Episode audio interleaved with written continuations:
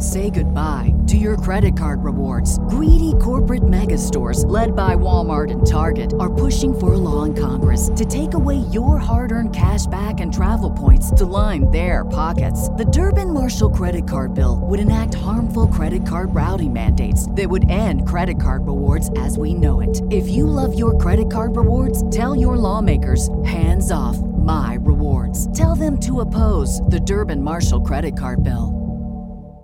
This episode of Bend the Knee is brought to you by our bannermen Lord Jason of House Ross, Lady Amanda of House Richardson, Lord Adam the Young Bull of House Parker, Sir Peter of House Whittingham, Sandy the Dragon, Blood of Queen Daenerys, and Lady of Jameson, Lord Brett of House Fry, Sir David of House Fraser, Lord Nelson of the Long Isle, Sir Joshua of House Ross, Lady Liz of House Hendricks, Sir Matthew of House Perry.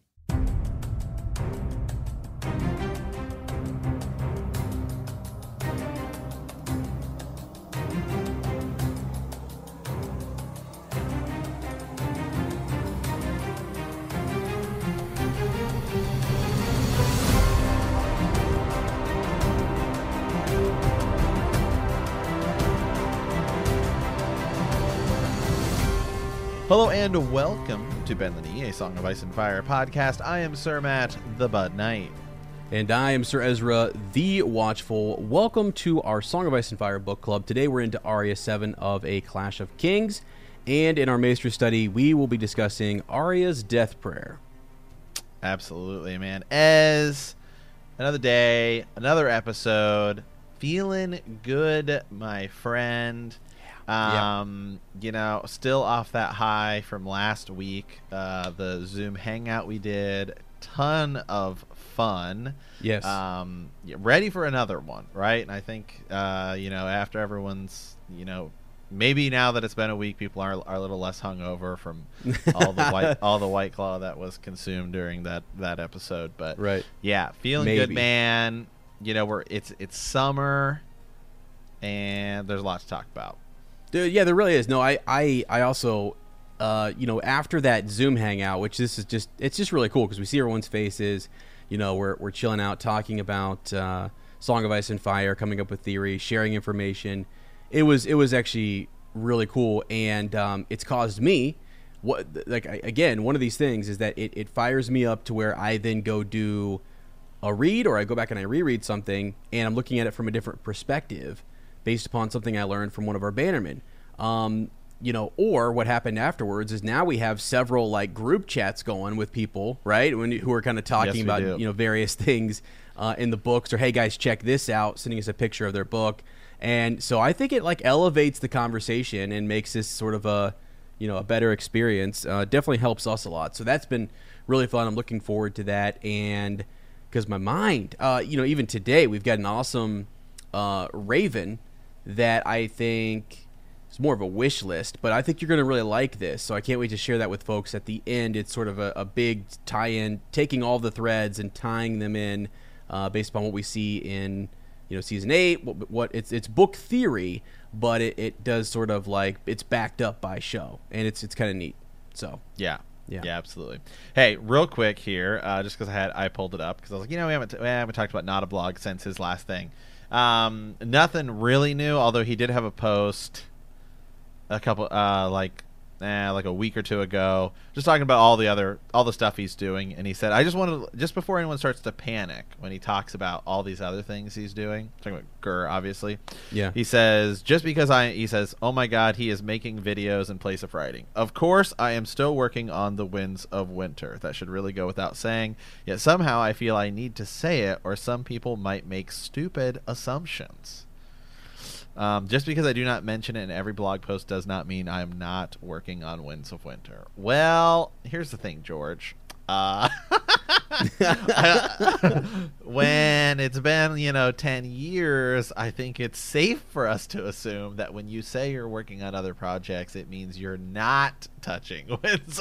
I mean, yeah, that, that's that's fair, right? That's fair. I mean, it's- you know, if it were like two or three years, all right, okay, but you know, we're we're at ten years here, man. Yeah. So well, well, w- working on it is kind of Right. uh, what, what does that mean? I've been working on getting in shape for years, bro. I mean, I'm like I'm always thinking about it. Like, right, gosh, I've been the same Uh. thing. You know, it's like, well, you know, if I were to if I were to do this many push-ups a day and this many sit-ups, I'd be in good shape.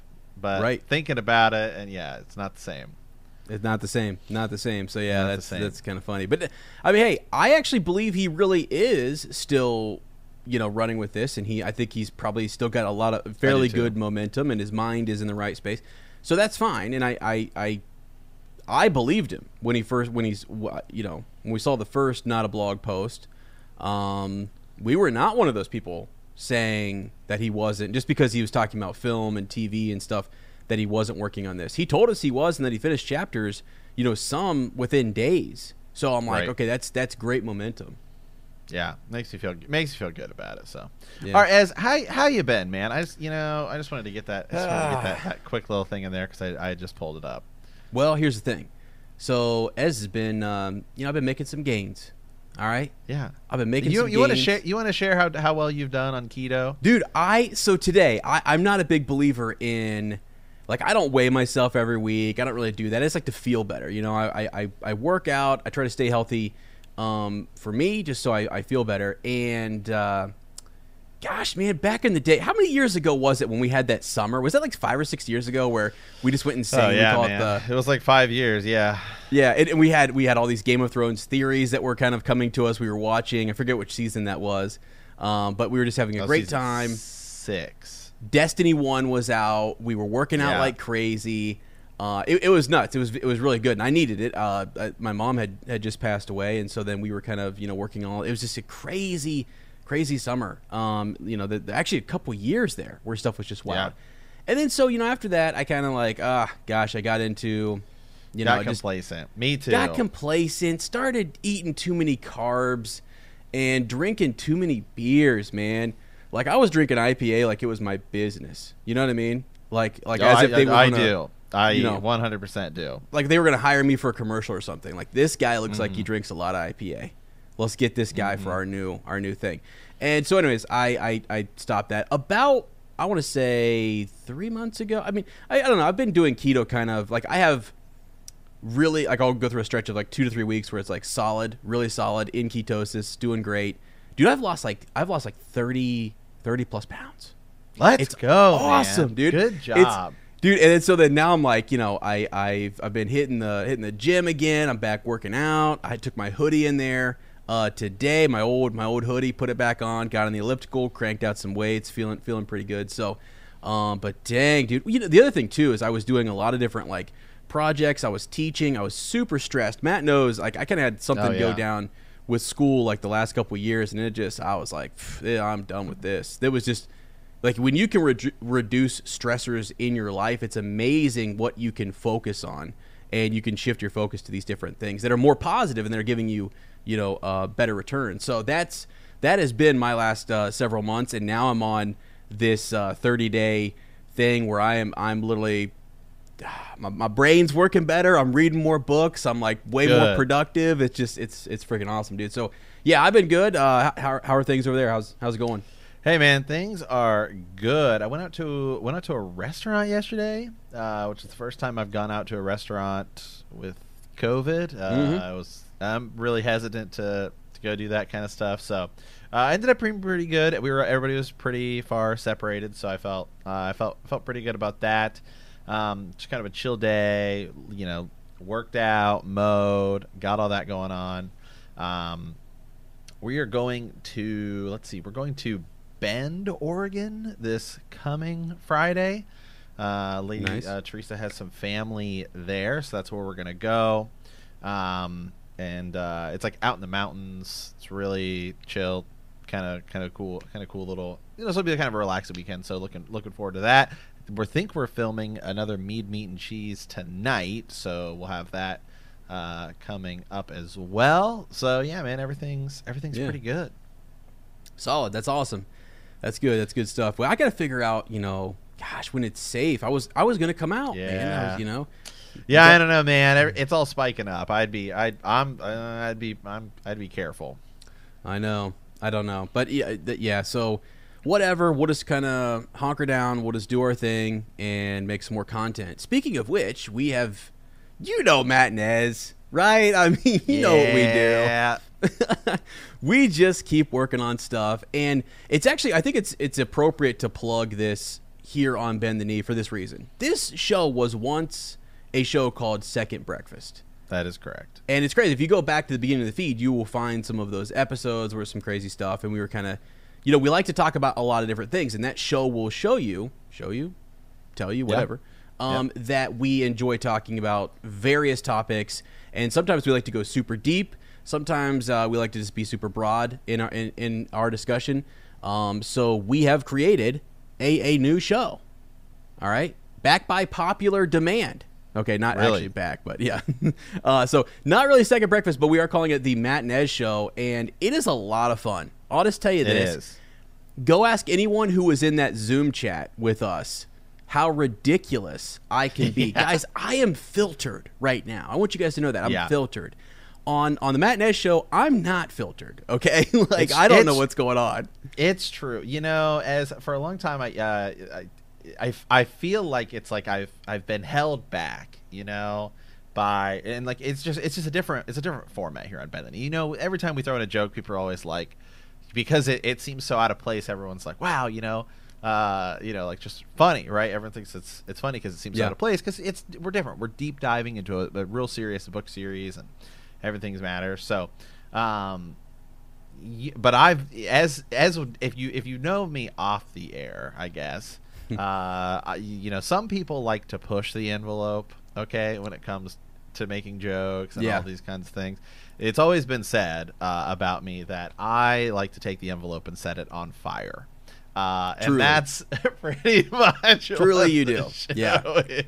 and, and it just catches me off guard and I just Yeah. have to roll with it and it is it is it is honestly hysterical. I I enjoy it. It's it's really a lot of um, it's that Zoom conversation that we had, but way more polished and, and with topics and stuff, and me not as intoxicated, which is uh, you know. Yeah.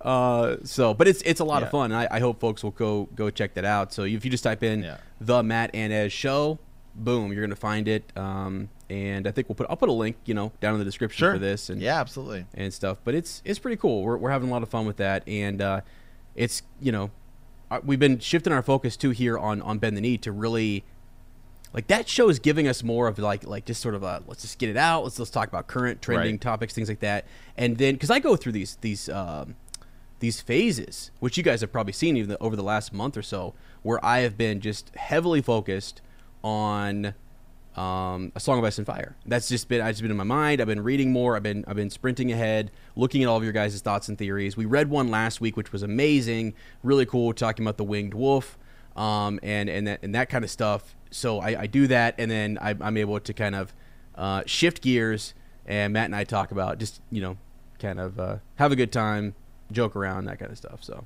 there's that. Absolutely. So, all right, guys. Well, as uh, we we we taking a look at something in the uh, in Yeah. the Maester study today. Yeah, so we're looking at like Arya's um, death prayer, like her her prayer that she says. You know, every night she's she's listing off these names. So this is a short one. I just kind of wanted to recap this for for everyone. But during her journey, we we know that even now, even leading into this, we're in Arya seven. We've heard her recite these names and talk about you know who these people are and why she you know why are they on her list, which I think is is important for us to look at, and then who's still on there, who's not on there. Uh, we're getting into a really you know critical point where she's going to be naming names with Jaqen H'ghar today. So that's a big deal, right? We're going to be checking some people off of this list. So, um, yeah. So here we go. Just some some folks that as she's traveling through, some of these folks are uh, you know either killed by her, killed by other people. She names them, etc. But these are people who have done her wrong or her family wrong, and it's sort of like she she wishes death upon them, which is pretty intense, actually, Sir Matt. If you think about it, right?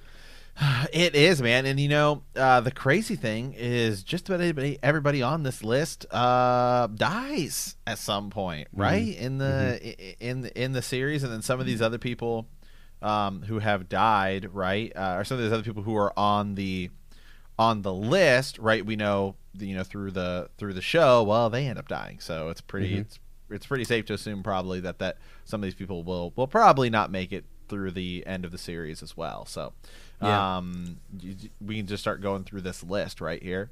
Yeah, yeah, yeah. Really, I mean, seriously. So the first So- and foremost, and- you know, yeah, And this list this list is at the end. Uh, isn't isn't who's in just in the list this chapter. It, it extends. Mm-hmm. You know, we're looking at probably end of the end of the book series here. So yeah. So first on the list here, um, King Joffrey Baratheon the 1st dead. Mm-hmm. yeah, Right. Well, not yet, but he does. will be. Yeah, Yeah, he will be. Yeah, poisoned. Um, you know, Chiswick. Right. That's Yeah. uh, we're gonna be talking about him today. Right. He's part of this. This God. This man. Reading this chapter, I kind of forgot about this. Right. We hear about this story of this woman who's. Oh, it's terrible. Yeah. I mean, it's just it's terrible, and, that, and that's why he gets on the list, brutal, right? yeah. He's boasting about his participation in this in this rape, and it's just Yeah. it's it's nuts. So she hears that she's disgusted by it. Boom, you know, he's named. He's on the list. Yeah. So Yeah, Gregor Clegane, obviously, um, you know, dead, right? Air quote, air quote there. Same with Sandor Clegane, the Hound, kind of air quote, air quote here, dead. Uh, Dunsen, right? He's a guy who steals Gendry's helmet. We don't know about him yet. Uh, Cersei Lannister, obviously, she's still alive uh, in the books. Um, Amory Lorch, right? He's dead, uh, killed by Vargo Hoat. Sir Ilyn Payne is alive, and the show never really tells us what happens to him. So Yeah, really. so that's that's Yeah. one of the things that's going to be great to see in the books because I do think I do think we he will be we'll we'll we'll see the end of his story, right? mhm. I think so too. because he's Yeah. he's way more prevalent in the books because in the show you um it's we see Bronn train Jaime Lannister in the sh- in the books Sir Ilyn Mm-hmm. Yeah. Payne so Sir Ilyn Payne. Yeah, yeah. So that'll be kind of cool to see see what happens to him. Uh, Polliver, right? Uh, the Hound kills him at the end of the crossroads. He's the guy who steals Needle from Arya. Raff, the Sweetling, he's the guy who kills Lommy Greenhands, uh, and then Arya kills him uh, in in Braavos. Uh, in the show, it's kind of flipped around a little bit, right? Um, the Tickler, Arya k- k- kills him right at the end of the crossroads. Sir Meryn Trant, who kill who air quote kills Syrio Forel, Right, right. uh, still alive in the show. Arya uh, kills him in in, in Braavos, uh, and then you have a Weese who's violently abu- you know he abuses Arya, right?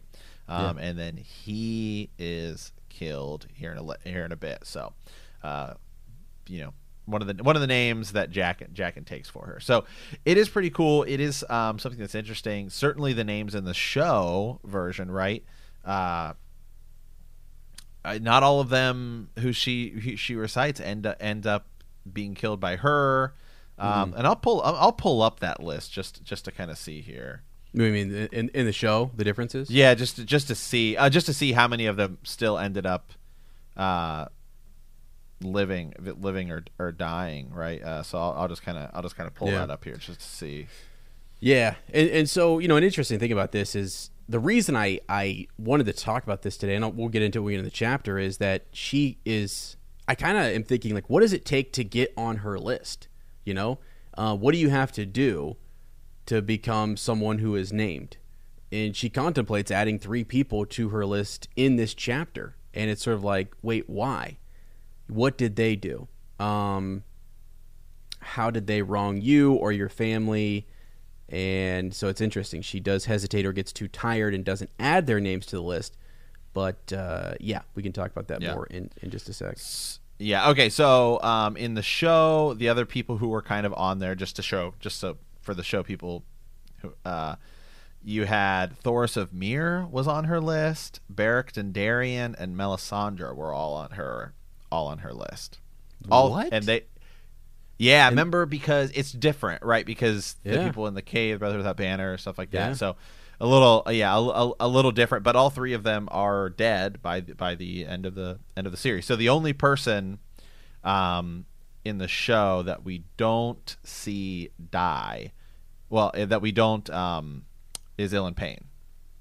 That's the only one that's just unknown because we don't see what happens to him. So Yeah. that's gonna be super cool in the books, where we will get. I definitely think we'll get Ilyn Payne's uh, story finished in in the books. Yeah. Yeah. Yeah, so I mean, okay, there, there, you know, there it is. It's, um, it's a list she's working on. Something interesting we'll cover later too is when she goes to Braavos, Like, she should not be reciting this list anymore. She should be becoming no one. Arya Stark is gone, that kind of thing. So her focus and her her uh, the way she fixates on this list is really interesting. Um, and then I just keep thinking, like you know, it's it's like a coping thing too. It's just something that she wants to say these names over and over, and, and it's just helps her go to sleep at night and thinks about she's really dreaming about like getting revenge essentially on these people for all the terrible things that she sees them them doing. And I think it's something actually that Jaqen sees in in her. Uh, he definitely sees everything like in this chapter when he looks at her and then kind of you know doesn't actually look at her. Jaqen sees a lot. We're going to talk about him in a second, but yeah, I, I just think like we'll get we'll get to it. But like, what does it take to get on her list or to or to you know or to get off of the list, right? So there's a there's actually a way. You know, Sandor shows us like she sometimes forgets to mention you, and if she forgets to mention mm-hmm. you, what is what does that mean? Um, right, so. because you were on the list at one point in time. Yeah. Right, and now you're yeah, and and and now you're not. So, all right. Well, uh, with that as, let's get to the list. So we'll we'll jump into the reread here. So, um, last week we were with Tyrion, Tyrion seven, uh, Tyrion seven. That's where Lancel arrived in the middle of the night to demand, uh, you know, some things uh, from from the orders under Cersei. Tyrion uh, kind of confronts Lancel and his relationship with his uh, sister, and then he kind of takes uh, basically some secret passages to go see Shae. Last time we were with Arya in Arya 6.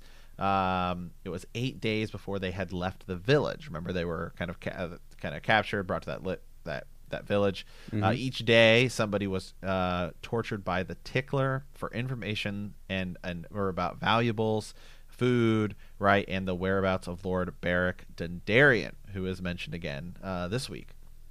Finally, they are marched to Harrenhal, right, and Arya is then assigned to the Wailing Tower with Weese. This week, Arya 7, Arya is working for the understeward of the Wailing Tower doing various chores. When Sir Amory Lorch arrives, Jaqen H'ghar, Rorg, and Biter are with him. Arya thinks that Jaqen has not seen her, but he interrupts her sleep that night to tell her he will kill three men for her, for saving him and his two companions. She avoids Jaqen for a while, but after hearing a story by Chiswick, she whispers Chiswick's name in Jaqen's ear. Several days later, he falls to his death. So, uh, kind of a big chapter here, as so we're going to kind of do just some bigger kind of uh, takeaways here um, from mm-hmm. this chapter. So one of the first things I found to be pretty cool is this is um, some great world building here from Gur to kind of talk about you know the the, the five towers of Harrenhal and uh, just talking a little bit kind of about its history. And I love Harrenhal just in that it's it's this dark, mysterious place. There's obviously some sort of curse on it. it has a great history. Um, and you know, if I were in Westeros, if you got if you got if you went to Westeros and like you get to visit three places, I think Harrenhal from a distance mm-hmm. uh, would mm-hmm. be one yeah. of the one of the places I'd want to see. Right. No, I get that. I get that because it's it's massive. I mean, something that this chapter uh, helps us see more. We get to kind of see inside, and we understand that like Tywin needs servants. They just need like staff to run stuff and to make it kind of work or whatever. Lady Whent is gone, has run away, and, and you're right. Yeah, like they, it's just it's it's massive, right? They've got like a hundred fireplaces in like the in their mm-hmm. great hall. Like what the heck? You know that mm-hmm. that's that's that's massive. The what do they say? The the Godswood is like twenty acres or something. Um, it's compared to Winterfell, it is just it's huge. So yeah, right. I'm, I'm yeah. with you. I think this is be this would be one of the places I would I would uh, w- wouldn't mind mind visiting and and seeing. Yeah. You know, Winterfell. This we're right there at the God's Eye, so I'm definitely gonna you know paddle right, across right and figure out what's going on there. I'd want to I'd want to see the wall. Oh yeah, yeah, that would be yes. I love the cold, so I'm down for that. Um, so yeah, yeah, I, I, I think it's just we forget how big it is sometimes. I, mm-hmm. I, think even in this chapter at one point it's mentioned, is it not, that Tywin, well, it's room. I don't think Tywin actually wants to make this his new seat or whatever, right? This is, um, but that's one of those rumors. Uh, like Arya hears people talking, oh, he's going to turn Harrenhal into, like he's going to give up. Not that he was going to give up Casterly Rock, but he was going to create sort of another version of that, or or, or bring Harrenhal back to its original kind of Glory. splendor and stuff. Yeah, all that kind of stuff. And I'm like, that for number one, that is a task. Uh, number two, he has the money to do it, and I think even though it's in ruin, could you imagine if they went back and they and they, and they kind of redid a lot? Also, why haven't they? Is it because of the hauntings, and is it because of Well, you I mean, you mean you mean you mean just right now? Well, right now it's just because they they're just they're just getting there. But over time, Over time, you know, yeah. I, I I'd say this is this is the reasoning. I'd say one, it's really hard, is because it's so big, it's hard to defend, right? Because uh, you'd need men, you'd need thousands of men to to hold it, right? Like the advantage of things like Moat Cailin and you know Winterfell, oh, you can hold it with this many men, is because you're talking about like one, you have like one place to go, and it's easy to fortify men in that in that location. Well, Harrenhal, it's so big that you know you'd need thousands of men because you'd need men on all on all of these towers to be able to hold it because if you have all your men in this in one in one spot well it's so big you, it's easy for got another army to just come up and well we're going to climb this ladder and now we're now we're up here and we're inside so Mm-hmm. Yeah. it's almost it's almost too big right it, it becomes it becomes like ask the roman Emp- empire right i mean rome Yeah. got so big that it just becomes too it becomes too large uh you know to manage sure? Well, so yeah Well, I was gonna say, I think I think that is sort of like you know, Lady Whent. Um, the reason she could only this says like that she she only managed like what three of the great rooms. There were many more, but she didn't have the staff to to do Yeah. that. I mean, she just didn't have the resources, you know, um, to do it. So it's it's a place that can hold a lot more people, but you also have to keep all of those. You need income, right? You Right. need you, you you need the resources to keep the the fi- I mean, a hundred you know fireplaces going. and that's and that's why and that's why you know it's it's very likely that it was Rhaegar Targaryen who uh, funded the tourney at Harrenhal because it's so big. How uh, how would you be able to, you know, pay pay pay for that kind of thing? Uh, another thing I would say that's almost kind of negative to Harrenhal is it's it's in the Riverlands, right? And the Riverlands is not really the most ideal spot as we've talked as we've talked about. I mean, that's where a lot of the warring takes place. It's in this centralized location. You you know, to you make enemies. You make enemies you, to the east, to the north, to the south. I mean. It- Even even if you're neutral, and let's say the Vale is, I mean, back in the old days, right? I mean, Harrenhal would wouldn't have been there, but just as you know, as an example, let's say the Vale is is is warring with the Westerlands. Well, where are they going to fight? They're going to meet in the middle and fight right in your Yeah, you're And- almost forced to pick a side, kind of thing. Yeah, or like yeah. So Yeah, it- really, I mean, it's a weird it's- spot. it would it would almost be better as an extension of someone's kingdom, right? Mhm. So like Tywin Lannister, ideal ideally would be kind of the the perfect person to.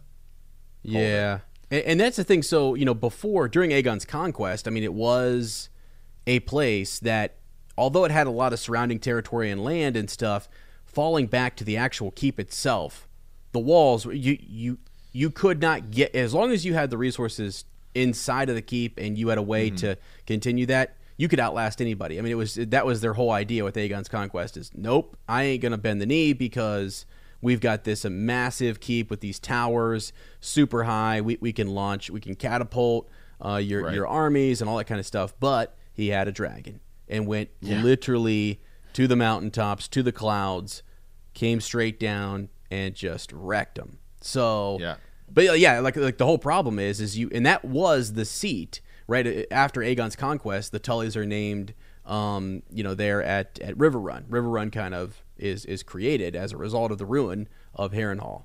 And but yeah, so it's just I, I think you're right. You would need someone like Tywin. It would have to be one of those great houses that would come in and, and furnish it and restore it and stuff like that. The the, the other lords don't even have even though it's like a ruin and it's like kind of up for grabs it's like no one really even has the resources to to do what they need to do Oh, because it would be to- yeah, yeah. It's it's almost too. I mean, really, ideally, the real thing to do would be like knock half of it down, uh, and then you'd still have something you know as large as like I don't know the Red Keep or something. You know what I mean? Mhm. Something that almost be like the real way to do it because then it's much more manageable.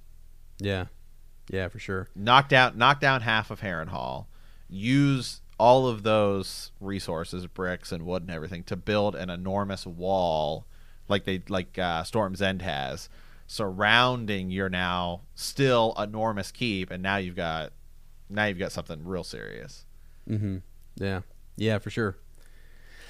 Yeah. So, anyways, that's our setting. Um, that's that's where we're at here, and you know, it's kind of neat. We saw Tywin come in, and basically, a lot of these people who were being tortured for information and stuff. I mean, we needed them now to work as servants and and fill these. So, Hot Pie's working, right? Gendry's working in in the forge, and Arya is is working as well. So, at least we're not seeing people tortured and killed anymore right in front of our face. Yeah. That was pretty Yeah. brutal, like the last time. Um, and and yeah, so she's she's picking up rumors, bits and pieces. I thought something that you know stood out to me is I keep forgetting that um, you know Arya is not uh, informed. She's not getting ravens. You know, she has to pick up bits and pieces of information from rumor, almost like a, as if you you walked into a tavern and you said, "Okay, what's the news? What's everyone talking about?" And so she realizes that her brother Robb is in Riverrun, not too far away, and that Yeah. kind of gives her a little bit of that hope too, which is sad. But uh, yeah, they. She you know Yeah. she didn't And know. I do I do like that we we get a, again we hear a little bit more about Beric Dondarrion. You know this chapter, right? Uh, yeah. Uh, that's you, you hear about him. It's like, well, he killed him. You know, he killed him once. I was like, we keep so you keep hearing about this, right? It was like, hold on, well, how many times, you know, is it just nobody knows how he died? Like, if you were reading for this for the first time, you'd be like, what, you know, what is going on with this Beric Dondarrion guy? Is he dead? Is he not? Do, Yes. Do they are they messing it up and stuff like that? And so it would actually be cool. Um, because you know in the show you don't really get that you don't get it until you until you meet Beric right Mhm. with with the Hound later so here you're like yeah who is you know what's going on with this Beric Dondarrion guy Yeah, it's one of the coolest things. I, it, people wonder, I, I think, why I liked Beric Dondarrion so much. It's because during my first read, I said exactly what you're saying, which is, who is this guy? What? I mean, Yeah. why can't we kill him? And then I kept, I actually remember going back and say, this is the guy that Eddard Stark sent out. You know, like he, and I, I kept thinking to myself, I was like, man, if Arya could just find him. so had you had you had you read when did you start reading the series Well, I started reading the first book before the show came out because our buddy Han had told me Yeah. that it was coming out, and he said, "Ez, you gotta watch this." Actually, I think technically I watched the first episode.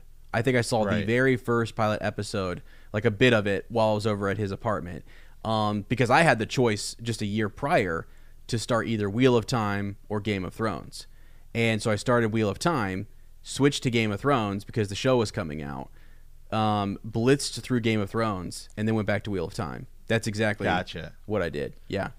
gotcha So, okay so, so Yeah, I had so- seen, I, so I had read the first book because I'm one of those people. I like to have read it before I watch the show, and Right. um, I was on the fence about reading it, and then again, our buddy Han, shout out to him, was was like, "As you get, oh, sit down, watch this." I was like, "Okay, cool." so Awesome. yeah, Okay, well, if any of our listeners had, I would I would love for you guys to send us a raven telling us like what if anybody had read had read the books kind of before the show came out, which I don't think is very many of our of our listeners. Um, but if anybody has, I would love to just see somebody's perspective on what they thought was going on with Beric Dondarrion. Because um, I saw the show, so then okay, now going back and reading, oh, I, I know what it is they're talking about. But right here, it would seem if you were doing this for the first time, it would seem so mysterious mm-hmm. because here's this guy. It's like, wait, are they just they just nobody have any idea what happened, mm-hmm. or is there something going on? Yeah, and, and and so that was the thing. I remember when you know because you don't really even think about it when you, when I first watched. You know, I read the first book. Like I said, I since you, know, you read the first one, I just hit this run. My buddy Tom, uh, who's been on the show, actually, if you go way back uh, to the beginning, Tom's been on the show. We would pick a book series and we would just run through it together. And I actually remember this is crazy, but I went back to we, we were um, I had seen that first episode with with uh, with Han, read the first book, and then I I went back and I watched the rest of the show, and then when that was over, I continued reading the series. So I as I was going through these other books, I went back to figure out who these characters were in in season one, and I remember rewatching it with Tom and showing him who these characters were, and we were like, dude, who, you know, who is that guy? Was he in the show? Is is he going to matter later on? And it was it was it was kind of crazy. It was it was interesting to see who they picked to be in the show, and then to read on and think, oh my gosh, we saw that guy, and now I'm reading on. I know he dies, or I know this person lives because I've read the book, and I was like, Jesus, this is crazy. So yeah, Okay. Yeah. No, it's just cool. Just just something I I just think it's cool. Just the, this because I think I would have just been like, yeah, what is what is going no, on? this exactly, yeah. What what is what's going on with him? He's he's he, he can't be killed. He's uh, they chased him all the way around the God's Eye, apparently, right? That's something that's said by Hoat later on, and it's like, okay. Um, so yeah. Anyway, so there's there's that. We're hearing about him. We're hearing um, you know the rumors. Uh, Arya compares herself to a mouse. I was talking to you about this. Yeah. I mean, she's a lot of different things. After I, I mentioned this, you had said, "Was, you know, later on, she, she's she, she's a cat, right? I mean, later on, she's a cat, you know. So, uh, and she chases cats, and she's a mouse in this chapter, and it's sort of like she she um, talks about how because she's a servant and because she's working her her way around, they don't think any like uh, the servants overhear a lot of the discussion and rumors and stuff, and so she was hearing. Uh, like you said about Beric Dondarrion, she was hearing about the new, the brave companions coming in. She she learned about them. Uh, she learns about Robb, um, Tywin, all the rumors surrounding him, uh, shitting gold, right, loving gold, maybe making Harrenhal his own, you know, thing. And so she's she's learning quite a bit. We also learn this is something I found interesting, and you let me know what you think. Um, the individuals who are still being held captive. So you have some Freys who are there, right? And they're ransomed. Like they there are four of them, they're fighting in the yard, and two Freys show up and they pay the ransom, and then those guys are good. They're out. They paid, came under a truce banner, the whole thing. Now, what's amazing, right? Looking at this as as a reread, is like, huh. Like as as nuts as the mountain was with everyone in the Riverlands, killing didn't matter who you were. If you were the Night's Watch, we were going to kill you. Like when Tywin lets his his dogs out or his monsters, by the way, Arya calls them monsters. It seems like Tywin has a lot of these people around him that are just bad, bad dudes. So, but like if they come across Freys, they're killing them. They, they, I mean, like I would even think if they didn't, maybe it's more that they set this up with Tywin, uh, and there's a big money exchange here. But under a truce banner, you know, if you're the Brave Companions or if you're some of the Mountains Men, you're killing those guys. But I kind of think under this truce banner, right, we know some other negotiation went on. I think some Oh, other abs- things, yeah. right? You know, were were said here. Yeah, I mean, I think you'd. Ha- I mean, you'd have to. I mean, he's out there and he's killing everybody, but I mean, uh, he has to be smart enough to know that some of these people are are valuable, right? I mean, Yeah, he just has to be. Yeah, exactly. And so now the thing is with the Freys, also Tywin's smart, right? He knows Walder Frey, and he knows that he wants to get a leg up wherever he can. Um, Riverrun has been, it was sieged, it was taken. It, it- we're at a we're at a really like kind of a tipping point in in in all of this. So if you can win the Freys over, or you can start to negotiate with them in some way, even just in a prisoner exchange there or ransom, um, that's that's a good thing for Tywin. He's just I can see him playing the pieces there, making making these moves. Now the other folks that are there, so there are other Northmen uh, lords who have been captured. Uh, I think one of the Manderleys is there. Manderley's son is there, and then I had to look this one up because I totally forgot who this was. But a, um, I think it's uh, Harrion Karstark is there as well. He's not mentioned. He has that fierce beard. He's that young guy who is walking, walking around, and something that's kind of confusing. It made made it seem like a hedge knight had came there to to take him in, maybe either brought him in. Yeah, he's captured by a hedge knight at the Battle of the Green Fork. The hedge knight comes in and makes a fortune by handing him over uh, to Tywin. So so that's that. And so and here in a second, maybe for some cool connections, I kind of want to sprint ahead with the car Karstarks because I was just like, wow, what? No, how go, important? no, no, no, go right ahead. okay? You and I were talking about that. Yeah, you and I were talking about that before. Yeah. Before we started recording, absolutely. it's it's kind of a cool connection because I was like, who is this guy? Arya sees, and, and re- remember, she's trying to figure out a way. All of these people who were captured and who have been either ransomed or turned over to Tywin, who, who are at Harrenhal, they have free roam. They can they can walk around. They're lordlings, um, but they've sworn to Tywin that they will not attempt to escape. Arya thinks, well, they didn't swear that they wouldn't help me escape. Like there are Northmen here, and you know there, there are those who are who are loyal or have sworn you know allegiance to House Stark and to her brother, uh, the King in the North. By the way, okay. So if she if they figured out that she was Arya Stark of Winterfell, would they not try to help her? Right? I think is is she's hoping that that's Right. the case. So you know, and it, it's it's crazy because the only one that she knows is Cerwyn, um, and it's not like, and that's just because of their proximity, uh, you know, to Winterfell. So she doesn't know who this Manderley fella is. She doesn't even recognize a a Karstark um, because she's not. She didn't pay attention uh, like enough, and that's not that wasn't her thing, right? She uh, during her lessons and stuff. So I started looking this guy up, and I'm like, man, this is a, this is a guy here. You know, the the Karstarks are crazy. Um, Harrion Karstark is is you know captured. He's here with Tywin. He basically, after his father, Lord Rickard Karstark.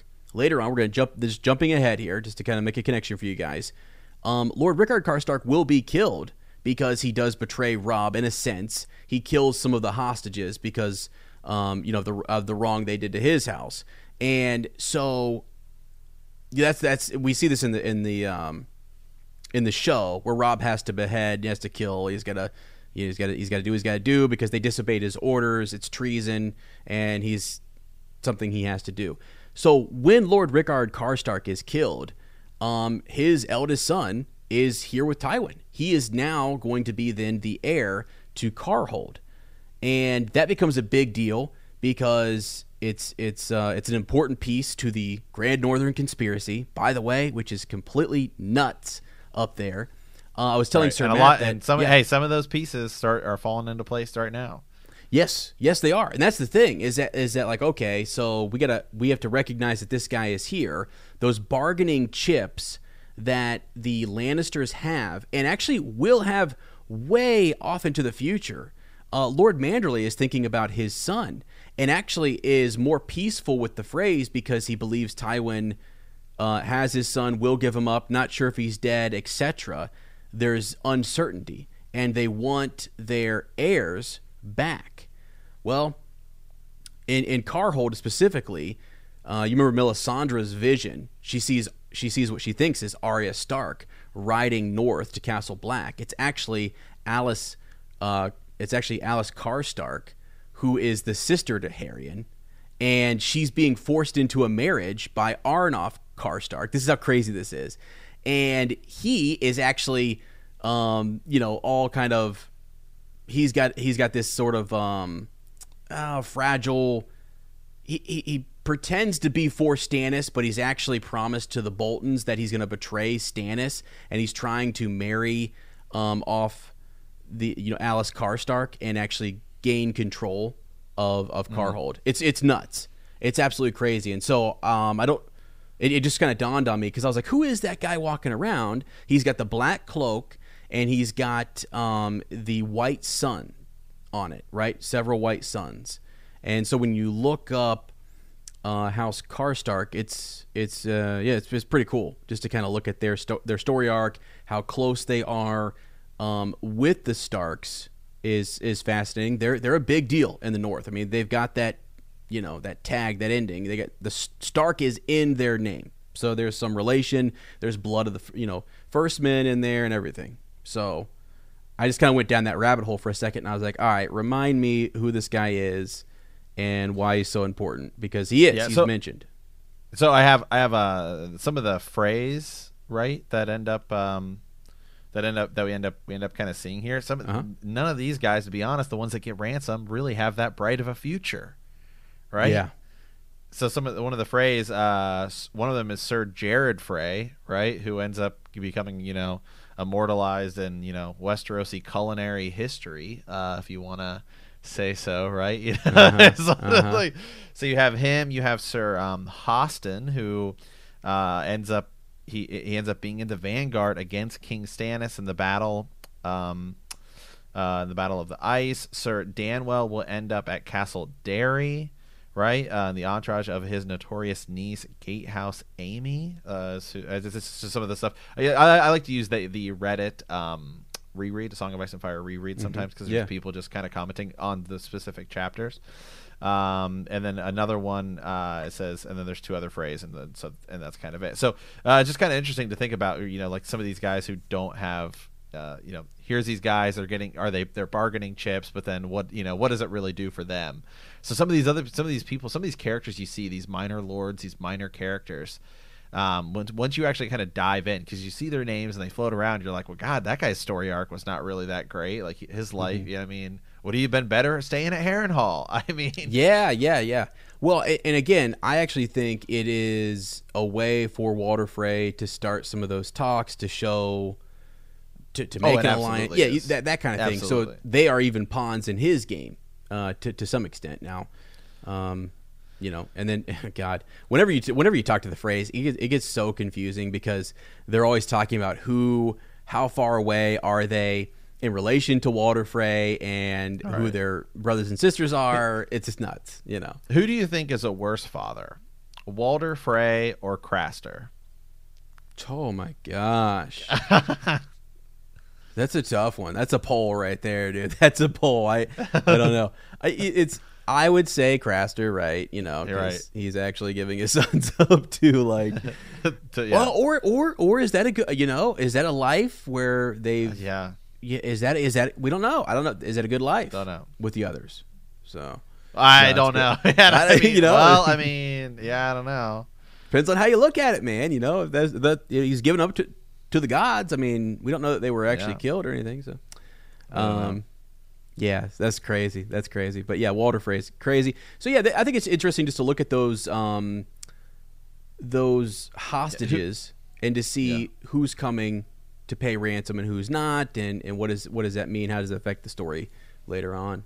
So Yeah, I mean, I mean, now that I'm thinking about it, just real quick here, just on, just on the top of my head, who really is the worst father in a in Game of Thrones, man? I mean, they're uh, with the exception maybe of of of Ned Stark, they're all pretty awful dads. Yeah. When you look at Yeah. Tywin's kind of a jerk.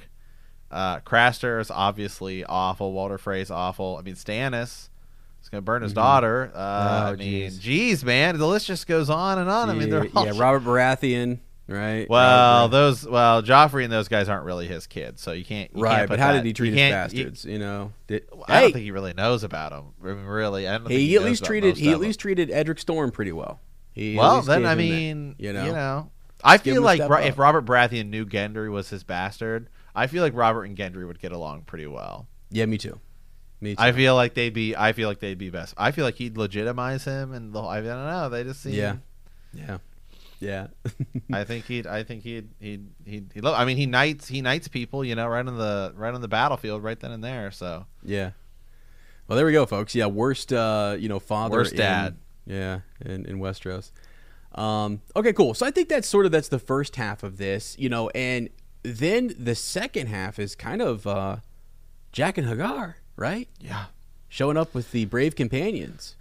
Mm-hmm. Yeah, and uh, it's you know, did Arya think she would ever see him again? I think not. Yeah, no. Uh, well, right. She she tosses the axe in, right, and that's sort of what allows them to get out to to to make it. So you've got Jaqen H'ghar, Rorg and Biter, um, coming in, and the first two, I'm sorry, Rorg and Biter don't recognize her. Um, Jaqen H'ghar does looks right at her, Right. But he doesn't. He doesn't show her that he he makes no. You know, indication. She thought he didn't ignore. He must not have known Right, known who she, she- was. Right, yeah, because now she obviously her hair is a little bit longer, right? People are treating her like a girl as opposed to Arry the boy. Mm-hmm, mm-hmm.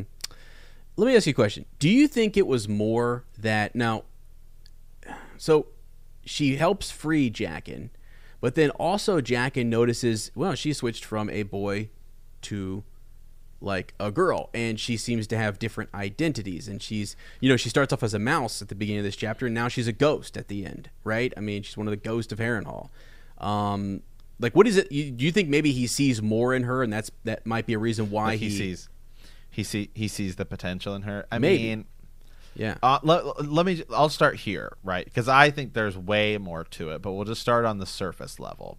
Like is she somebody who could potentially I mean, yeah, I mean, can anybody be can anybody work for the faceless man? Can anybody become a faceless a, a faceless man? I mean, really she shows up with with the coin and okay, maybe that's maybe that's it. Maybe that's maybe that's all you need. I but I don't know. I, I just don't know. I don't think we know enough really about the faceless man. I mean, I, I mean, on some level, some people ha- have to be able to get in, right? I mean, to to build this this group of th- this group of kind of assassins. So I mean, it would have to be a life you'd you'd choose. But then I think there maybe are, are more special exceptions. I think there's I think there's something far bigger that we don't know about Arya. Um, that and I think we will learn far more about the faceless men than I. Uh, there's an area where I think the show just failed us. I think they are like, uh, yeah, we don't well, know. ju- Just, Yeah, just see it. Yeah, I, yeah, I, and so that's something I'm definitely looking forward to getting, uh, in in in the books. Right. I think there's something way bigger because I'm a big believer in that Syrio Forel is Jaqen, and Mm-hmm. there's something way bigger. I, I I think there's something bigger with with Arya. I so that's I mean, but surf but surface level maybe maybe it is. Hey, she changed her hair. She was, you know, she is somebody who who's who's willing to do this. She wants revenge, so she's definitely people. Maybe it's the list. Maybe it's the fact that she's she's she's got this list and it's almost kind of like saying the words gives it power right maybe it's it is almost like a prayer and you're you're unknowingly praying to the you know the faceless god right the Yeah, I mean, so because right before, uh, right, she this is where I said earlier she thinks about adding three more names to her list, and it's right after she discusses. She, she almost like regrets throwing the axe in there to save those guys. And I think it's simply because it looks as if they are doing whatever it takes to survive and they've joined up with the brave companions who she knows are terrible. They're they're she considers them to be um, or Vargo Houghton and, and others like a one of one of Tywin's monsters, and to see those guys, to see to see that she saved them, right, and then they end up with those guys right in there together, whether they're with them or not, uh, I think upsets her, and so she contemplates adding them to her list, even though they didn't really do anything. It's just the fact that they, it's through they're guilty through association, and then immediately she's falling asleep, drifting off, and then Jaqen, you know, covers her mouth and talks to her, tells her that uh, essentially the Red God, she stole three lives, three names from the Red God, three deaths, and that the Red God is owed those deaths. So now that just doesn't make sense. So a lot of this is, is where I'm, I've been I've been questioning more and more. You know what we read. I've been I've been like, do I take it at face value? Is there is there more going on there? Um, does that mean that Jaqen is saying that he was one of those and that he was supposed to to die in those flames? You know, and he he, he truly believes that because then it makes me think, okay, the faceless man, like th- this assassination guild that we think is is pretty um, legit. They can make mistakes. They can fail. They can, they can do things that are wrong, and they can end up dying. Um, it costs so much to get one of them uh, to, to go into action and, and to do things. It just I don't know. What, what do you see? What are you seeing over there? You know, there's one thing with the show. I'm just thinking here. There's one thing with the show that I think would be interesting to study. Mm-hmm. Okay. The episodes of the show that were written by George, because he he wrote a couple of episodes before, like in it, like the first couple of seasons, he wrote a couple of episodes. One of the episodes he wrote as season one, episode um, uh, episode eight, right? The pointy end. It's written by George R. R. Martin. Now that's the episode in which Syrio Forel steps up to fight Meryn Trant. What do we say to the God of Death? Not today. So Mm-hmm. it's not like the, I mean George wrote the episode. Yes. Okay. So the whole like there is another thing again. People can say that has nothing to do with the books, but George wrote it. Okay, Mm-hmm. so I take it as I take it as as legitimate. I mean, I think that's that's fair. It's not like something that he told Dan and Dave. He wrote the episode. Yeah. I see what you're So I'm just saying, just interesting. Yeah. So there is something I'm just looking at and I'm saying, hey, there's a line. It's not in the books, but it's what do we say to the God of Death? Not today. So is it something he thought later in life? You know, like there is something with the Braavosi gods, and Arya's already training in it, and Yeah, yeah, yeah. I get that. I get that. So it's it's sort of bridging. Maybe it's maybe it's revealing your hand a little bit. Is what you're saying? Is that maybe he Right. revealed something there um, by writing that and putting that line in? Sure. I mean that that could be that could be um, because there's something extra. I think that that attracts Jaqen H'ghar to her. Uh, you know, already when he was locked up, kind of you know, seemingly what was attracted. L- let me get to the question I asked you before we started the show, which is did did Jaqen make a mistake? Did normally um Yoren had talked about like, you know, when you take the when he recruits and he gets these men uh, from the south and he brings them back to Castle Black and so you're you're recruiting for the Night's Watch. Well, he had done this time and time and time again. No problemo. No problem. The theory we talked about back in the day is that Jaqen is actually on some secret mission to get a book that will help him figure out or will help figure that will help the order figure out how to assassinate a dragon or to kill a dragon that they may need that now because you remember the faceless men um, or that their god or whatever right this order and this belief in this in this god originated from slaves of valyria who were crying out to the god of death right and so if you see if you hear rumor that a targaryen that you know Danny Daenerys Targaryen is rising and there are dragons coming back does the order want to acquire some book on how how to kill a dragon right Right. uh, Yeah. And and it's rumored that maybe a, a book like that would would exist when Sam talks about all the text and the many scrolls and the things he finds that they're amazing um, in Castle Black. Maybe it's preserved there, right? The cold preserves, and it's that he's on this path to go north, but. And just like Yoren said, it's one of the safest paths. It's one of the safest ways to travel, just to travel with the Night's Watch, because the Night's Watch doesn't take part in any of this. So, seemingly, if you're a faceless man and you wanted to get there, a safe, free way to travel would be to get into the black cells, be picked, be recruited, and to go there. Now, why is he such a dangerous man that he has to be locked up? You know, that's that's all speculation, things we can we can kind of look into. But I kind of think like this is one of those things where the faceless men aren't perfect, you know. Um, the, the and he and he makes a mistake, and luckily Arya gets him out. Arya saves him, so he feels like he owes her these. Um, he owes her a debt, and maybe it's something in their code, or it's an honor code, or it's a system, a, a belief that he has that he has to pay that debt, which is ironic because a Lannister pays always pays his debts, right? Right. Um, Yeah, you know, you and I are you were talking about this before the show, and I guess you know one of the questions I have is so you know, do the faceless? I mean, people save each other though. I mean, it happens. Like we see people save each other all all the time. Mm-hmm. Um, was he was he was he supposed to die? was he supposed Right, to was die? I, yeah. Like, was he supposed? Was he was well? You know, was Roar maybe Rorg and and And Biter. and, and Biter were supposed to die, and he was like, "Well, I'm going to die in there with it," because obviously it doesn't mean that Jaqen's dead, right? Because Mhm. it's possible he may live on. The Faceless Man, you know, it's weird magic. We don't really fully understand it, right? Um, and maybe that's the way it was. Maybe that's the way it was supposed to go.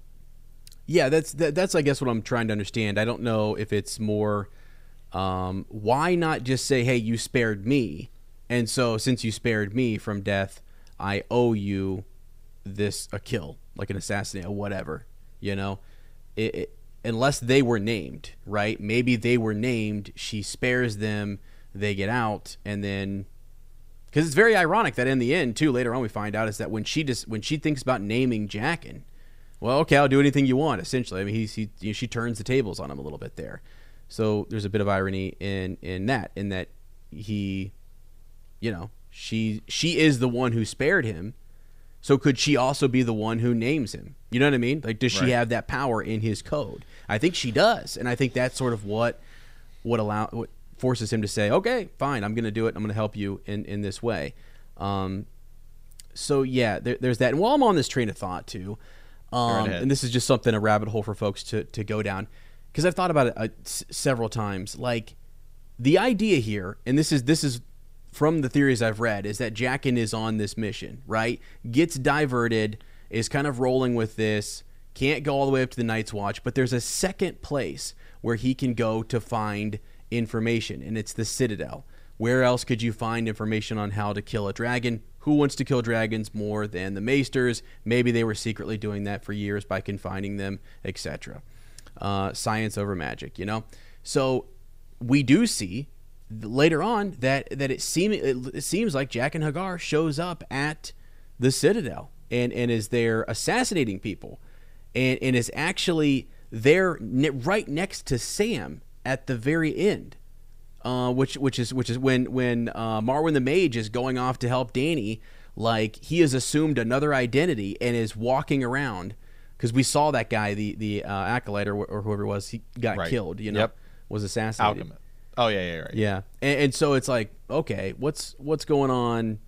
What's going on there? You know, why why they're not the faces man is. I, their job is to like they're assassins. They're not going out to get um, you know information, are they? Unless they're trying. He's working on behalf of the entire order to get something that would help them suppress the rise of Valyria or Valyrians or the dragons. You know, it's, it, it's a theory people have run with, and I just think it's fascinating to kind of think about what are their motivations, why are they doing what they what what they're doing, um, and it's still one of those big mysteries we're gonna have to we're gonna have to wait and see. I mean, we're gonna have to learn a lot more about the faceless man, and I, I don't think we're gonna learn everything, but I think we're gonna learn enough to allow us to kind of speculate and think. It's one of those things like he once Arya comes back from there later on in Winds of Winter and whatever, as George is writing right now, right this very second, you know he is.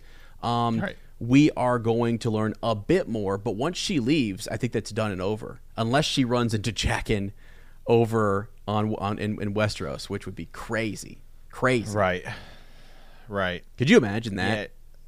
Yeah, it is. Yeah, well, I I just hope. I, I I'm I'm with you. I I just I just hope. I'm just. It's also crazy to think, right? You know that the, the all these different gods and all their involvement in pulling the Stark children in different directions, right? I mean, Jon. I think it's still safe. To, I think it's pretty safe to assume that in Winds of Winter he's going to be re- resurrected by possibly Melisandre, right? Um, so R'hllor with Jon, um, and then the three-eyed crow with with Bran and Arya with the faceless men, uh, and just like uh, you know, it's just it's just so weird that the that all these all you have three different gods pulling three of the Stark children in, in totally different directions. Yeah, and who is Sansa praying to? I mean, all of them, right? Or, I don't know, think anybody. 'cause I seven think, or- I think because she lost her dire wolf. Uh huh. Well, and also, you know, we, we know our author George, and we know how, what he believes about religion and faith. I mean, Sansa's the one maybe who who drifts more towards no, it's about me. Like I get to make up these decisions, and I have choices. I'm not going to rely on God's magic and power. She seems to be kind of like pulling that from Cersei, which she learned there, Right. And and Petyr Baelish and stuff. Yeah, Yeah. So. Man, anyways, okay. So just to, real quickly, uh, if, unless you have other thoughts on this, I just want to wrap No. this this up here. No, that's fine. So Yeah. essentially, at the end of this, she's given a a choice. I mean, she's she's told to think on it for a few days. Um, she thinks like, well, maybe I should just kill Lannisters because we're at war with the Lannisters. Maybe I should kill some of these other people who are on my list. But actually, Arya limits herself to people who are nearby. You wonder, actually, uh, Sir Matt, had she have named Joffrey, all kinds of different people. or yeah, or, or these different people. Like, like could Jaqen have pulled that off? I think he could have. Um, and I don't know how quickly it would have been done. right. But and but, I think you I think and, and I think Chiswyck is as really the first person she names is is a good is a good is a good thing. yeah, it like is, I mean, yeah. it's it's immediate. You would see this guy's a bad guy. Uh, you know, Mm-hmm. as, as we, we get we we hear his we hear that's kind of the next part of the chapter, right? Is we hear that you know we, we kind of hear that that story of how they the how they just basically brutally gang rape this woman. Um, you know, so we hear we hear that story, right? And and and, and all of this, and so I think that's a great person uh, to have eliminated out of the gate. Um, and then really her second one, right? You know, she goes she goes with with Weese. Um, really though, is how she doesn't name Tywin Lannister as one. mm-hmm. You would have. I mean, I don't know. I mean, maybe it's just because Arya's so young, and maybe because she's sees these people as immediate threats, as opposed, you know, to thinking, oh, we could win the war if Tywin's dead. Yeah, see, that's exactly. So for a moment, she thinks, "Well, I'll just pick three Lannisters, and if I kill Lannisters, I'm helping the Starks in some Yep. way." Yeah. The more the more Lannisters I kill. Yeah. and, and as you say, because you know she is a child and she's limited, she's just like, "Well, there's a bad guy, that one." You know, and she, I don't think she really Right. thinks it through. I think you're right. I think George often talks about writing for these uh, these point of views that are like younger and that you know where are they at developmentally and what would they be? How how would you think like Arya? You know, it's it's a mindset yeah he has to get into. And So- even if you want to go down the what if rabbit hole, I don't know that killing Tywin really would have. I- Would I would it really have changed a lot of things? I don't know. I, I, don't- I, I, I don't know. I still think you'd have I still think you'd have Cersei and and uh, Tyrion. Really, I mean, we kind of view Tyrion as a good guy, but I mean, he's he would still try to do things to help his his family against Robb Stark and stuff like that. But I think you'd, uh, I still think Cersei would end up doing something ridiculously drastic, uh, and Tyrion would still do something to ha- in the in the grander benefit of his own family. Um, and and so you'd you'd have that as well. Yeah, yeah, that would be interesting because Cersei then doesn't know, you know, if Tywin's gone, um, what's keeping her from really just uh, going nuts is that she knows that. Um, I'm sorry, yeah. So if Tywin were gone, Tyrion is there at his request, right? I mean, that he's he's acting on behalf of his father, and that kind of keeps her in check. But if Dad's gone, I think she's naming a new you know, ha- ha- hand of the king and the whole thing. She's she's going to go nuts, and Tyrion's Right. out. I mean, that, as soon as she can do that, she would do it, but she won't because she doesn't want to disappoint her father or disobey her father. So yeah, you're right. It's a Right. crazy what if to kind of to kind of go down. Yeah, I mean, immediately I think the Mountain would just assume command, and then and then ultimately it would fall. Ultimately, it would go to Kevan Lannister, hmm yeah, yep. who's not as dumb as he seems initially. Oh yeah, no, no, no, yeah, no. He's Yeah. he's clutch. He's clutch in some ways. Yeah. Okay. Wow. Um. Yeah. So so at the end there, all it is is basically Arya names Chiswyck, and uh, she finds out that Jaqen can do it. You know, it's it's revealed Yep. Jaqen can. You know, he kills him. Kills him. Okay. All right, Ez, we have a Raven today from Lord Adam of House Nice. Yeah, I think this is pretty cool. So this is the one I talked about at the top of the show, where essentially we're going to kind of take a look at. Um, really, what he's doing is is it's a book theory. So we're thinking about what is happening uh, in the book currently. What do we know that's, that's happening in the book? Where do we think that's going to go? Where do we? How do we think the book is going to end? But we're also using we're justifying that theory by some of the events that happen in season eight, trying to say, okay, does any of that back up this idea? And I also think uh, to Sir Adam. Uh, Lord Adam, excuse me, Lord Adam of House Nice, that uh, it's it's sort of like a wish list because I'm reading through some of this and I'm thinking like, boy, I hope that happens. I hope it goes down that way. Uh, so yeah, let's uh, get into this. So good day, sirs. Uh, first, let me say that I've been listening since the dawn age of Bend the Knee, and I love the podcast. Uh, my name is Lord Adam of House Nice. Uh, sigil is a white skull and crossbones trimmed in gold upon a purple sea. House Nice hails from the eastern shore of Westeros, just south of Shipbreaker Bay. We are a shipbuilding family, uh, but not war galleys. We build fishing and cargo vessels known uh, to never have, have been sunk. That's pretty cool. We recently rose to prominence when it became known that my father built the ship that Sir Davos Seaworth used to smuggle onions to Stannis Baratheon during Robert's Rebellion. There you go. That's a cool connection.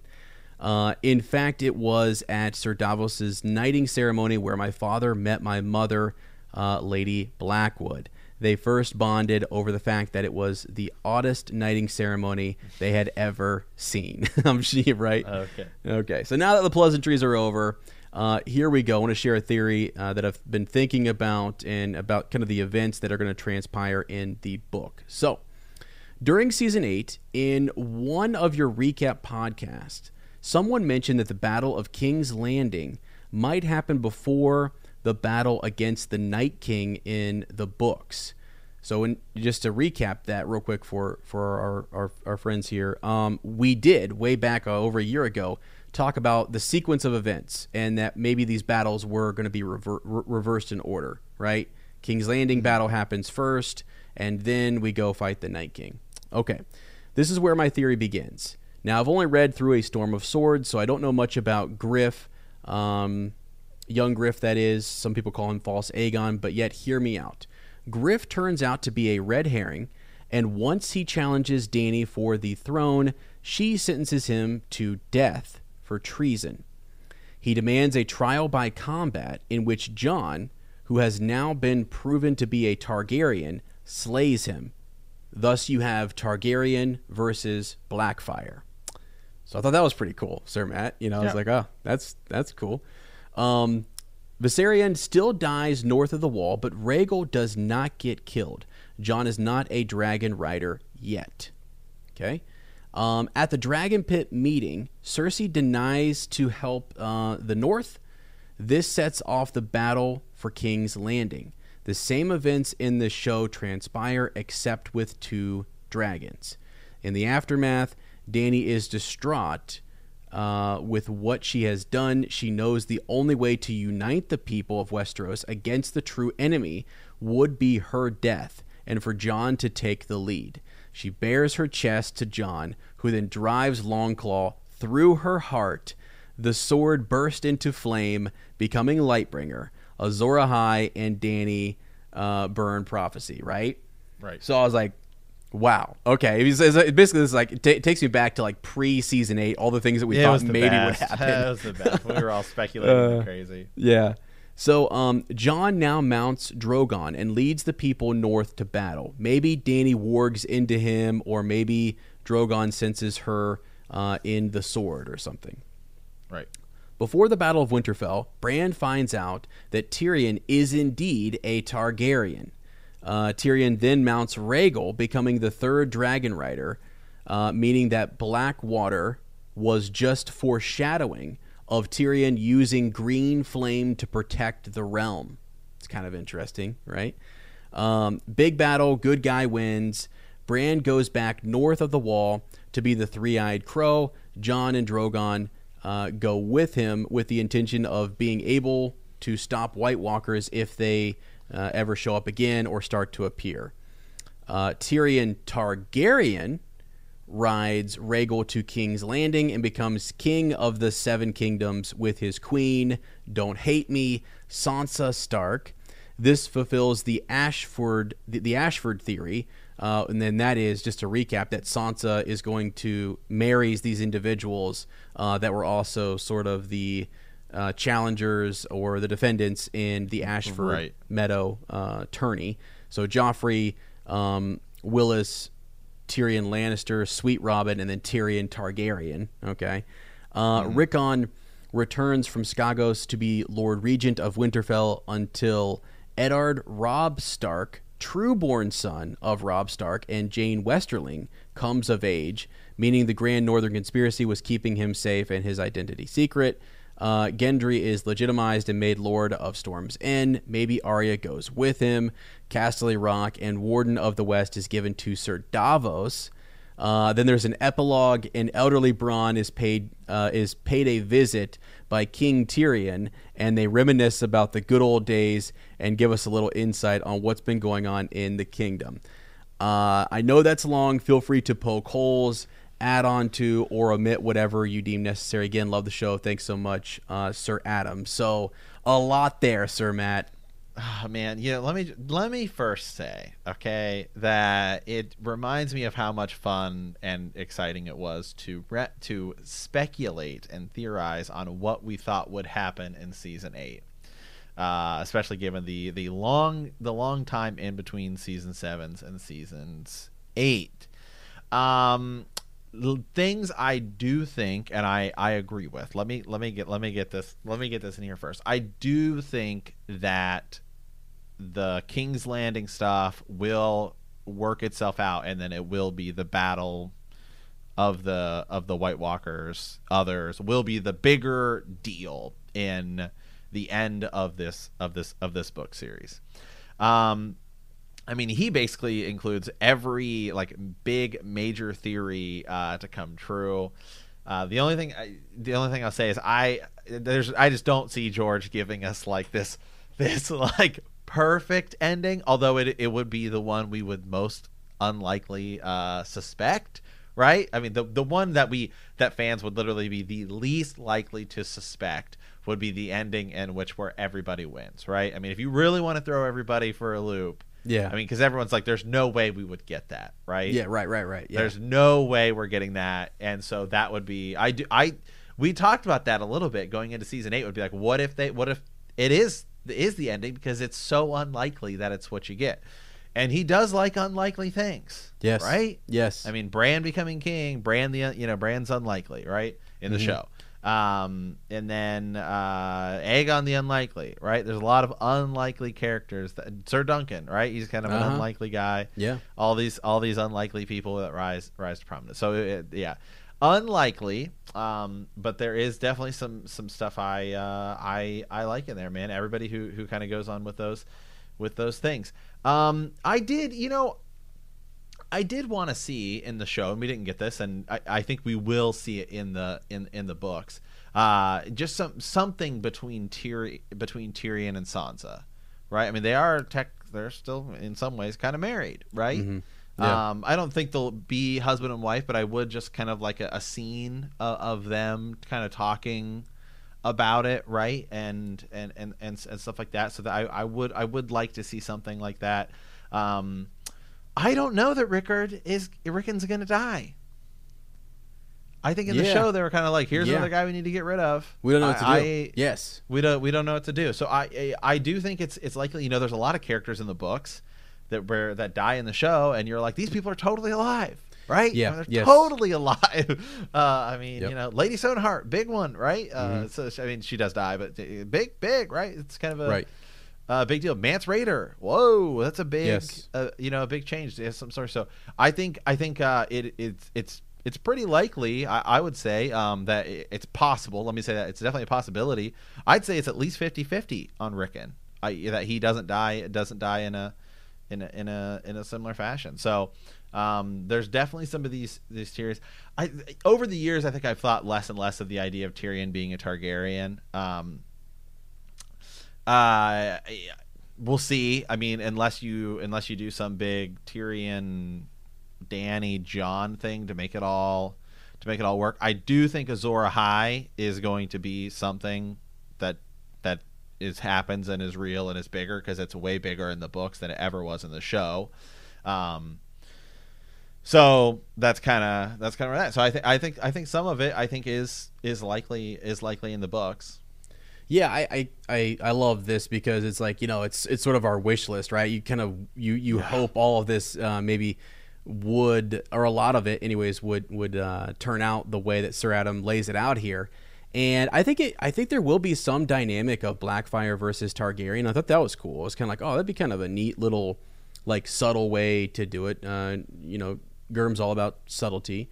Um, so so that's interesting. I just don't. Well, to your point on Rickon, um, he's already like we've already supposedly he's already dead, right? I mean, a lot of people believe yeah. that he and Bran are killed, and Theon is the one who can say they're alive. You know, I, I feel like as soon as Theon says, "Hey, they're alive," and then Rickon is killed, it's just like, what was the point? You know, what what's the point? And maybe that's what George wants to do. Uh, you know, more, that's something he likes to do or whatever. It's it's the unlikely thing or it's unexpected. You think it's going to be a big deal. Um, he's been in hiding. We're going to bring him back, and then boom, he's gone. I mean, maybe, but I, I a lot of times those children though are way more um, valuable when you look at it re- realistically as a hostage or someone you can negotiate with, like this this bargaining piece. You do get people, just like we saw in today's Arya chapter that we're covering. Um, you know, you do get people who you kind of um, want to, oh, like emotions get in the way, and then you just decide, I have a hostage here, but I'm going to kill him, and Dunzo, and we and we kind of we kind of lost our bargaining chip there. But I think Rickon is is going to possibly live. Now, is is Davos going to become Lord of Casterly Rock and all of that? I don't know about that. That seems that that that is that is uh that is pretty crazy. I actually kind of thought maybe more so he might get they might lift him up as someone who like this new house for Storm's Right. End. You know, I, I thought instead of Gendry and Oh, and- and Davos every- getting yeah is is that like he has all these um his his children, his wife. He often thinks about that, and he's just this unlikely person who people love him, and and that would be one of Right. those threads that George would say that's going to be a good one for you guys. You're going to like that. Now this other one with Rickon, Rickon's dead. You know, like okay, okay, George. Well, you know, it's it's give and take with him. Um, so so yeah, there's there there's a lot of that. Uh, the whole dragon thing, though. What do you think? You've always believed that we're actually going to have the Horn of Winter, though, uh, play a big a big deal in this, and that we're not going to lose Yeah. a dragon north of the wall because they don't pass. Well- because in the old history text, they don't they won't fly over we, it. yeah, We could we could have a dragon north of the wall, but it would. Ha- I think that it's. I don't think that it's going to go down the same way. So in the show, right, um, Viserion go is you know one of the one of the dragons goes north. The Night King knocks it down and takes it, and then the, the Night King uses that dragon to destroy the wall, right? So I, I, I- it's possible that the, the dragons do fly north of the wall, um, but I don't think. I think it's only after the wall comes down with the horn. Gotcha. Hmm. Okay. Well, that makes sense. I mean, or it's like- possible, or or I just, or maybe maybe they think they have the horn of winter, but it's actually you know maybe like the maybe the horns are switched right. And the, the the dragon binder, which they think they have, is actually the horn of winter, and then you know Oh, okay. something like that. Yeah. So then they blow it. Oh, now they can control the dragon. That would be up there for whatever reason, and then then, then they then they use the dragon by the. But I think I think I think there's there's going to be the horn is going to be the kind of it's going to be it's going to be because of the horn. Yeah, so it's gonna be more, more like that's gonna be a bigger element, and and For yeah, sure. uh, yeah, Yeah. I get you. Yeah, so I, I, anyways, I mean, you know, Sir Adam, I like this. I, I do like a lot of this, and I think it is, uh, you know, cool to think about. I even, I even think, um, you know, Tyrion being king, and, and maybe, you know, Bran goes back. I, I even had thoughts like, well, maybe Bran actually just becomes king in the North. I love the idea though of Sansa being queen in the North. I think that's actually pretty cool too. Uh, I don't really know how that's gonna you know gonna land I, I you know it's it, this was cool this was interesting because it is kind of taking every prophecy or every little theory that was out there and saying let's make it true how would it all work and i love the spirit of that because it's like god that's exactly what we were thinking about uh preseason you know eight and and so who knows who knows Yeah, absolutely. Yes, yes. Thank you, Sir Adam, uh, for sending us that. So, okay, all right. As well, with that, it is time to say farewell. So we want to thank you guys for playing the Game of Thrones. In our next episode, we will be discussing Chapter Thirty-One, Catelyn Three of A Clash of Kings. if you like our podcast don't forget to subscribe like us write a review leave a comment or send us a raven at btkcast at gmail.com We will see you in a week, and remember that winter is coming.